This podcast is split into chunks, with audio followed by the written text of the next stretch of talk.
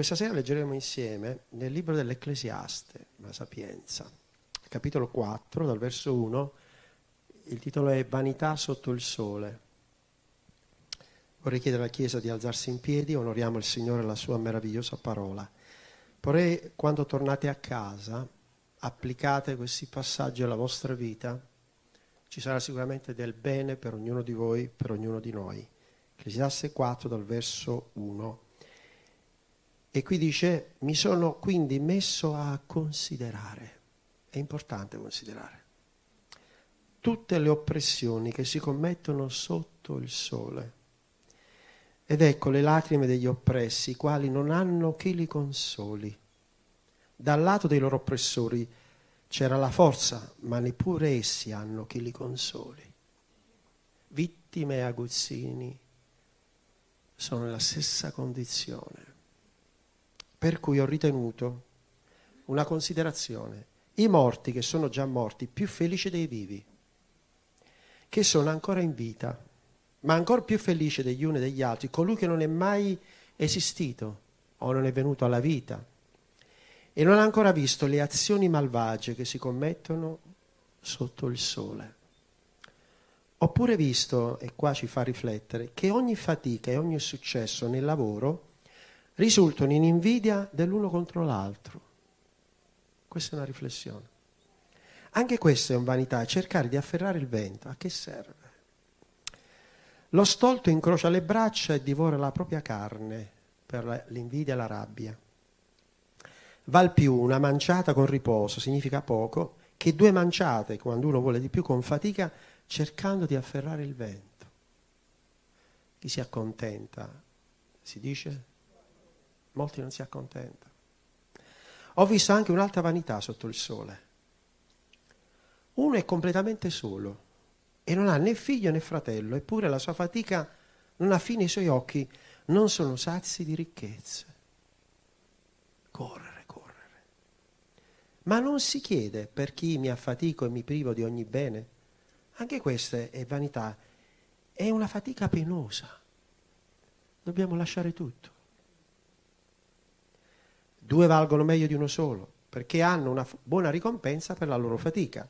Se infatti cadono, l'uno rialza l'altro, ma guai a chi è solo e cade, perché non ha nessuno che lo rialzi. Una buona notizia, c'è qualcuno che ci rialza sempre, se lo vogliamo. Così pure, se due dormono assieme si possono riscaldare, ma uno solo come si farà a riscaldare? Metto la coperta elettrica, qualcuno dice. Ma non è in questo senso riscaldare che intendiamo, poi lo vediamo. Se uno può sopraffare chi è solo, due gli potranno resistere. Una corda a tre capi non si rompe tanto presto. Amen? Alleluia. È meglio un giovane povero e saggio che un re vecchio e stolto che non sa più ricevere ammonimenti. I tuttologi, quelli che sanno tutto. No, io lo so. So tutto. Ho capito tutto. Poiché il giovane è uscito di prigione, attenzione, per regnare, anche se era nato povero nel suo regno. E ho visto tutti i viventi che camminavano sotto il sole unirsi al giovane che va a mettersi al posto dell'altro. Sapete, l'eco delle emozioni. Era innumerevole tutto il popolo, tutti quelli che erano stati prima di loro. Tuttavia, quelli che verranno dopo non saranno contenti di lui. Parole povere, nessuno è mai contento. Come la fai? Sbagli. Anche questo è vanità, è cercare di afferrare il vento. Chiniamo un attimo il capo. Signore, grazie per la tua parola, il tuo consiglio. Vogliamo essere uditori e facitori, camminare nei tuoi sentieri per vivere santamente, applicare i principi, essere lì riflessivi e considerare, perché colui che riflette sbaglia di meno, colui che considera e applica la parola non inciamperà, perché tu lo guiderai nei sentieri di giustizia. Grazie Signore per la tua sapienza, vogliamo attingere alla tua parola per essere uditori e facitori. Ti ringraziamo con tutto il cuore, Padre. Spirito Santo, ministra le nostre vite, te lo chiediamo nel nome di Gesù e tutti dicono Amen. Accomodatevi. L'Ecclesiaste, uomo sapiente, si è messo a considerare. Quante volte ti fermi a riflettere?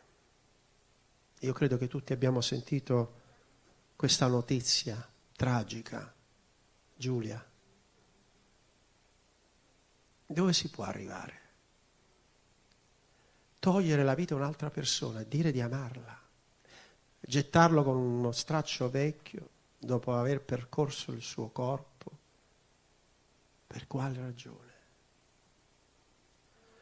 Amore è tutt'altro.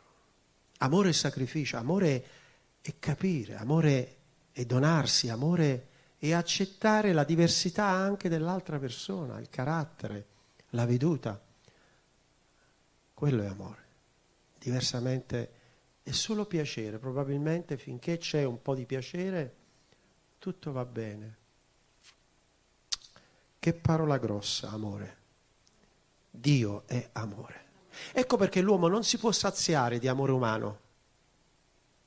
Voi potete considerare le persone che cambiano partner o vivono nei meandri del piacere in ogni campo, passano da un colore all'altro, bionda, bruna, verde, colorata, doppio colore, riccia, non riccia, senza peli, senza capelli. Poi si può passare anche dall'altra parte, non sappiamo, gli ibridi, ma questa è un'altra storia. Ma non c'è niente di duraturo. C'è quel senso di insoddisfazione. Il piacere non dà soddisfazione, è momentanea e difatti sono attimi, poi dopo. E io facevo una riflessione quando è capitato qualche volta che qualcuno, sicuramente è capitato anche a voi, di acquistare una macchina nuova. L'impeto dell'emozione arriva alle stelle e lì in quel momento la gioia. Poi la parcheggi, quando passi un attimo trovi un graffio, ti passa tutta la gioia. Dopo qualche mese non ti soddisfa più. E così tutte le altre cose. Abbiamo sempre bisogno di prendere, di avere, di più, di più, di più. La soddisfazione umana. Quindi poi si corre in certi meandri per cercare di avere quella parte in più. E ti accorgi che poi ti arriva un messaggio. Amico mio, vorrei ringraziarti tantissimo per l'opportunità che mi hai dato. Ho conosciuto tantissima gente simpatica, mi sono trovato benissimo. Se non ti avessi mai conosciuto, non saprei dove sarei ora, ma io lo so. Voleva farla finita. Il Signore mi ha mandato un angelo, e quell'angelo sei tu. Ti ringrazio tantissimo e ti voglio bene. Noi dobbiamo aiutare gli altri a incontrare Gesù. Questo ragazzo era seduto sul ballatoio al 7° piano. Lo faccio o non lo faccio? Mi butto o non mi butto? Delusione d'amore. Ragazza, non ti amo più. Sapete, ci sono fragilità differenti, quelli che reagiscono, come abbiamo sentito il caso di Giulia, e che invece va a fare l'autolesionismo su se stesso. Sono forme di fragilità differenti. Quando mi ha contattato nell'ultima missione che abbiamo fatto con l'anziano Tony a Roma, ho detto: che è successo? Sì, poi mi hai chiamato, io ero lì, lo faccio o non lo faccio? Ha detto: tu non lo devi fare, perché Dio ha un proposito sulla tua vita. Allora ha detto: dammi delle indicazioni. Abbiamo trovato una nostra sorella che è in missione lì, l'abbiamo portata in una delle nostre chiese e mi ha mandato questo messaggio. Ha iniziato a incontrare i ragazzi e ha detto: ecco, adesso mi sento bene.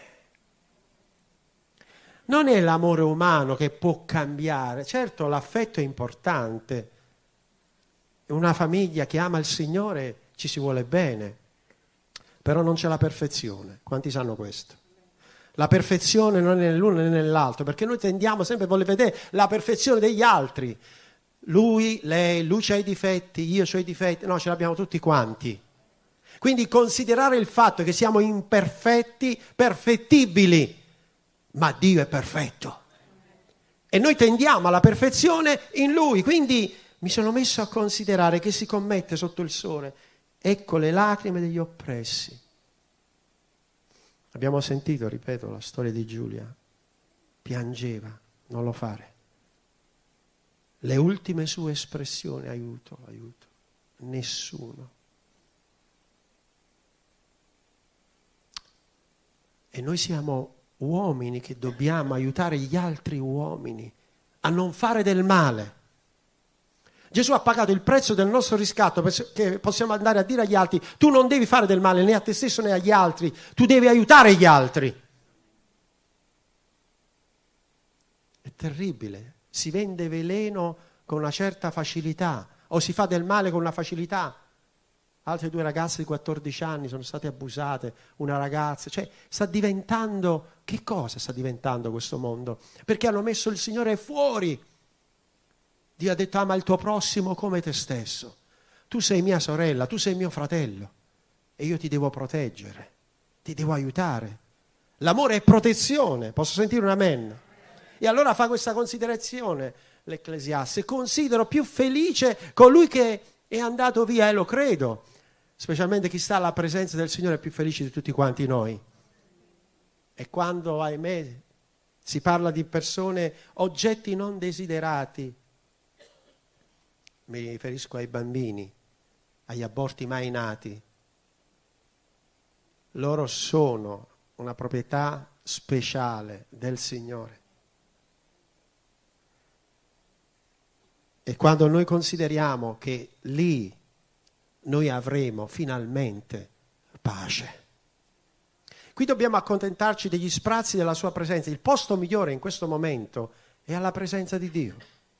Tu qui stai guadagnando tempo, stai facendo punti, stai accumulando ricchezze per il cielo.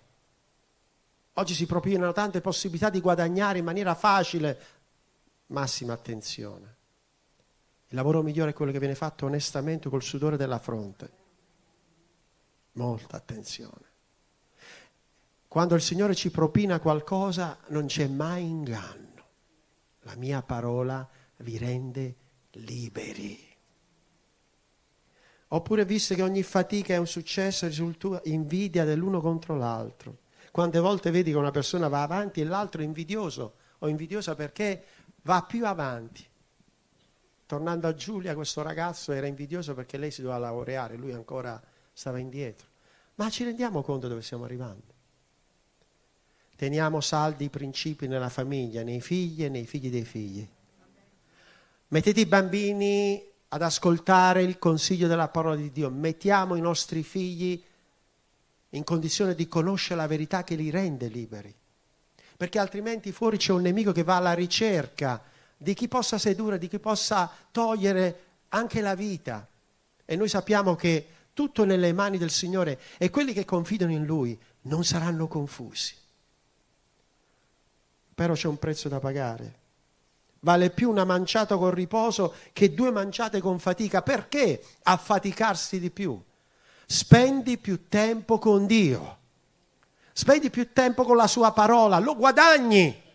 Perché ti si apre la mente, ti riesci a vedere le cose di Dio. Per favore, silenzio. Riesci a comprendere maggiormente le cose di Dio. La scrittura dice che conosci la verità ti rende libero, ti rende libera. È solo la parola che ci aiuta a discernere il bene dal male.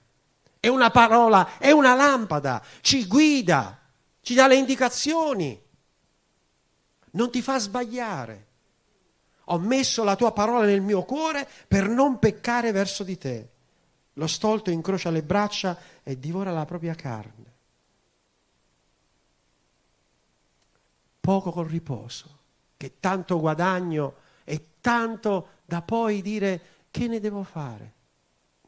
L'ho già raccontato questo episodio, ma sento di raccontarlo per qualcuno. C'era un uomo molto ricco che lui in punto di morte, un fratello sentì parlare di lui e voleva pregare per lui. Andò a trovare, si avvicinò. Dice: vorrei pregare per te. Stese la mano per prendere le sue mani e lui ritirò la mano. E dice: no, no, no, no. Rimase quel fratello. Andò via, non riuscì a pregare. No, no, no, no. Dopo un po' morì quest'uomo. Mentre lo preparavano per il funerale, sapete, poi lo stendono, gli preparano il vestito, eccetera, gli aprirono, nella mano stretta aveva la chiave della sua cassaforte. In quel momento aveva pensato che qualcuno gli potesse togliere quello che era suo. Noi dobbiamo lasciare tutto. Nudi siamo nati e nudi ce ne andremo. Non possiamo accumulare come i faraoni che pretendevano che poi al loro funerale dovevano essere accompagnati dagli schiavi nel lungo viaggio, nell'aldilà. Gli schiavi vivi dovevano essere sepolti, chiusi nelle catacombe con lui. Ecco perché poi probabilmente gli schiavi erano gli unici che pregavano, fallo vivere il più possibile, per evitare questa tragedia. Ma nessuno può allungare un giorno la propria vita, perché i nostri giorni sono tutti contati, ma il Signore dice che Egli allunga i giorni a quelli che temono il suo nome. Vuoi vivere meglio? Vuoi vivere di più? Temi Dio, temi il Signore. Il Signore proteggerà la tua vita e la tua salute. Perché mi affatico e mi privo di ogni bene? È una vanità. Uno che si affatica perché cosa? Per il ventre, e poi alla fine lasciare ogni cosa. Ma dice: cercate prima il regno di Dio e la sua giustizia, tutte le altre cose vi saranno sopraggiunte. Quindi qual è la vera ricchezza? È il Signore, conoscerlo, amarlo, seguirlo e fare del bene agli altri. Quando fai del bene a qualcuno vivi meglio. È una vanità, è una fatica penosa. E poi due valgono meglio di uno solo. Sì, perché hanno una buona ricompensa per la loro fatica. Se uno cade, l'altro lo rialza. Gesù li mandava 2 e 2. Dice, vabbè, marito e moglie, ok. C'è una persona che vive sola, non sei sola, perché il Signore è con te. Tu e Gesù siete la maggioranza. Loro sono in 3, tu 1, siete 4. Quindi, Padre, Figlio e Spirito Santo, più te, 4. Ed è una bella forza. Dice, io sarò con te tutti i giorni. Ed Egli riscalda il nostro cuore, riscalda la nostra vita, riscalda le nostre membra, riscalda ogni parte di noi e ci protegge da ogni male. E poi fa anche un'altra cosa. Avvicina le persone che noi dobbiamo incontrare e contattare per aiutarle. E questo è molto importante. Lo devi fare. Quindi se uno cade e l'altro lo rialza, noi dobbiamo aiutarci gli uni gli altri. È una cosa molto importante. Fai sempre il bene. Posso sentire un amen? Quindi, seppure 2 dormono insieme, si possono riscaldare, anche se, diciamo, qui poi bisogna vedere dalla temperatura. C'è chi sente caldo, c'è chi sente freddo, spostali, e questo è un altro discorso. Ma inteso dormire insieme significa fare le cose insieme, aiutarsi, incoraggiarsi come fratelli, come sorelle, come amici. L'amico vero ama in ogni tempo, non solo quando tutto va bene. Quando fanno le grandi feste e specialmente c'è tanto da mangiare, tanto da bere, c'è sempre la folla e tutti sono amici. Quando invece c'è bisogno, c'è situazioni di difficoltà, sono pochi. Bene, i veri amici si vedono nel momento del bisogno. Non sono quelli che quando c'è la grande festa. Anche Gesù si è trovato solo nei Getsemani e ha invocato il Padre. Dice, Signore, nelle tue mani rimetto il mio spirito. E Dio si prende cura di ognuno di noi. Si prende cura anche della nostra casa, della nostra famiglia. Si prende cura del nostro entrare e del nostro uscire. E quando le cose sono più grandi di te e ti affidi a Lui, Lui ti rialzerà, ti sosterrà, ti cambierà. Però bisogna avere il coraggio delle nostre azioni. Scegliete oggi a chi servire e a chi seguire. Ora, è meglio un giovane povero e saggio che un vecchio e stolto che non sa più ricevere ammonimenti. I bambini sono l'espressione più bella, lo dico sempre, e poi si diventa grandi. Le persone quando diventano grandi pensano di sapere tutto, ma in realtà non sappiamo niente. Non abbiamo capito ancora niente. Solo il Signore può darci le indicazioni giuste, può farci vedere quello che non sappiamo e quello che non comprendiamo e può guidarci nel bene. Ma dobbiamo fare la scelta giusta, dobbiamo decidere ogni giorno. Mentre cammini, parla con Dio, Non ti preoccupare, dici, ma che è quello, parla da solo, non fa niente. C'è tanta gente che parla da solo, veramente. E si dice, ma con chi parli? Parlo con l'Altissimo. Ah, ok, scusami. Perché quando parli col Signore stai meglio. Quando preghi Dio stai meglio. Quando lavora, prega. Quando fai le tue faccende, prega il Signore, cerca il Signore, invocalo, lodalo nello spirito, lodalo in nuove lingue, proclama la sua signoria, canta le lodi al Signore, giubila la sua presenza. Sentirei a un certo punto il coro degli angeli. E molto spesso succede che Dio ti dà delle visioni, delle rivelazioni di cose straordinarie. Più preghi, più stai meglio. Se non preghi, stai male. Incominci a avere i pesi, i problemi, non riesci a connettere, non riesci ad andare avanti, ma quando preghi succede qualcosa. Paolo era nella prigione sul far della mezzanotte, mentre cantavano le lodi al Signore è successo un terremoto. Ci vogliono sempre i terremoti, quelli buoni però, quelli che fa il Signore, fa cadere le catene, rompe i lacci, spezza i ceppi e ci dà la libertà. Amen. E quindi il giovane è colui che ascolta e sa ascoltare, mentre il saggio, quello vecchio che dice io non ho più bisogno, non ho più tempo, non ho più la pazienza, non voglio più capire, sono stanco, eccetera, eccetera. Ma proprio in questi momenti dobbiamo capire che abbiamo bisogno di Gesù. Gesù è venuto per salvare i piccoli e i grandi, anche perché la morte non ha età. L'ultimo nemico non lo possiamo vincere con la superstizione, con le scaramanzie. Si vince nel nome di Gesù. E quando arriva l'ultimo nemico, succede questo perché l'abbiamo visto intorno a noi tantissime testimonianze. Cosa di gran momento agli occhi del Signore la morte dei suoi. Significa che c'è festa in cielo. E nel momento del passaggio per la persona in questione non è un dolore, non è uno strazio, perché dice che egli avvisa, avverte, guarda, sto venendo, e allora inizia la festa, si aprono i cieli, si vedono gli angeli e poi la persona incomincia a salire e dice bye bye, io ho finito di soffrire, mi aspetta la meta, vado con Gesù. Se parli a qualcuno di questo, la morte incomincia a grattarsi, a usare scaramanzie, poi devono andare dal dermatologo per fuori di grattarsi. No. È una meravigliosa realtà. Gesù ha vinto la morte. Quando l'hanno sepolto e hanno chiuso e hanno rotolato la pietra, dice, siccome abbiamo sentito che doveva dire che risuscitava, mettete le guardie lì, così vediamo. All'alba del terzo giorno un angelo ha rotolato la pietra e poi sappiamo che Gesù è uscito, è risorto. Le guardie sono rimaste paralizzate. Quando sono andate a chiedere, ma che è successo? Non lo sappiamo. Allora, adesso voi dovete dire così.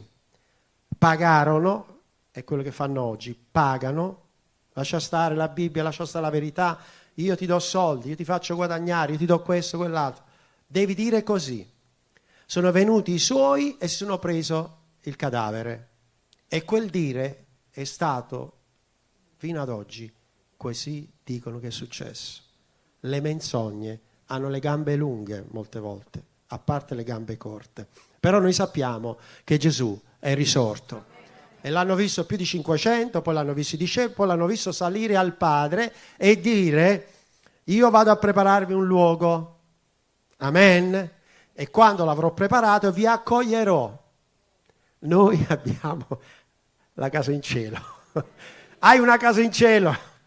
Alleluia, l'indirizzo il cielo, la piazza tutta d'oro, le stanze di perle preziose, un luogo dove abita la giustizia. Non ci sarà, lo dico sempre, non ci sarà l'euro in cielo. Non siete contenti?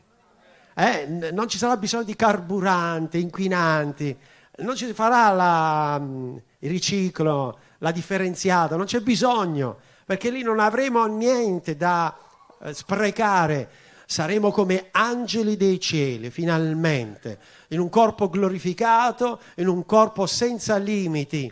Mo' se ti guardi allo specchio, dici, mamma, dirà la verità, qualche volta quando ti guardi allo specchio, quelle mattine che non riesci proprio ad apprezzarti, può capitare, e dici, oh, wow, come sono stamattina, bene, sarai bellissimo, sarai bellissima, quando andremo con Gesù, senza difetti. Oh, ma ci pensate? Ce n'abbiamo qualche difetto, sì? Sto vedendo le nuvolette nere, tutti ce le abbiamo, lì non ne avremo. E sapete anche, riusciremo a guardarci tutti quanti con un amore ancora più forte, più puro. Adesso è limitato, è vincolato dalla misura della fede. Attenzione, se la misura della fede determina il nostro amore e anche la nostra disposizione verso gli altri. Più hai amore per Dio e per gli altri, più ami gli altri. Meno amore hai per Dio, quindi meno comunione con Dio, meno riesci ad amare gli altri. Quindi fatti un po' un controllo, un check-up. Se non riesci ad amare, perché devi avere più comunione con Dio, devi amare più Dio. Se ami più Dio, riesci ad amare anche quello che non è amabile, quelli un po', insomma, non simpatici. Perché poi il fatto è che tu puoi essere non simpatico o simpatica, ma è anche vero che anche gli altri possono essere non simpatici o non simpatico. Però questo nulla toglie, Gesù ha detto che ci ama tutti quanti. E noi dobbiamo sforzarci di amarci gli uni gli altri. Sto andando alla conclusione. Ora, ho visto, e qui è un'altra considerazione che dobbiamo fare, tutti i viventi che camminavano sotto il sole unirsi al giorno che va a mettersi al posto dell'altro. Praticamente quando qualcuno ha delle capacità e riesce a fare delle cose, ha sempre un seguito. E praticamente la gente viene attirata da questa persona, che sia un leader, che sia una persona che abbia delle capacità, un manager o altro, lo vedono come riferimento, quindi lo seguono. E questo giovane che ha delle capacità va avanti e tutti lo seguono, lo apprezzano, lo vogliono come leader, eccetera, eccetera. Poi a un certo punto non lo guardano più come leader, lo incominciano a vedere come un uomo normale, oppure vedono i suoi difetti. E alla fine succede che quelli che verranno dopo non saranno contenti di lui e praticamente la storia si ripete. È un po' come la politica, chi vince adesso cambia tutto, poi non cambia niente, o perlomeno poco e niente. Allora poi si va all'opposizione, dice l'opposizione cambierà le cose, poi l'opposizione va al governo, ma sarà la stessa. Quindi gira e volta, il simpatico, la simpatica di turno, chi esso sia, di qualsiasi colore sociale o politico, anzi io vi dico, ve lo lancio il mio spot, vota e fai votare Gesù di Nazareth, il nostro candidato per il cielo. Lui è quello che veramente ci porterà fino alla fine. Quindi può cambiare la bandiera, può cambiare il colore, però l'umanità è sempre la stessa. Puoi fare 1000 cose, 999 cose giuste, ne fai una sbagliata, non sei più apprezzato, non sei più apprezzata. Qual è la morale di questo verso che ci sta dando l'Ecclesiaste? È vanità, è un cercare di afferrare il vento, perché non abbiamo capito che uno solo è perfetto, è il Signore. Ma noi tutti siamo perfettibili e Dio chiede a te e a me di essere perfetti in Lui, nell'amore che copre moltitudini di peccati. Non si pecca mai di troppo amore. Però ci vuole anche fermezza, dire le cose come stanno, chiamare le cose per nome. Peccato si chiama peccato, no, molti lo chiamano veniale, e che fa, e vabbè, ogni tanto, picca picca, un poco, ogni tanto, no. Bianco è bianco, nero è nero. Molti preferiscono il grigio, ma la luce è luce, le tenebre sono tenebre. Noi abbiamo scelto la luce. Quindi anche questa è vanità, è cercare di afferrare il vento. E concludo. A un certo punto a Paolo gli dissero, il suo parlare è duro, però quando è di persona non è proprio così. Stiamo parlando dell'Apostolo Paolo.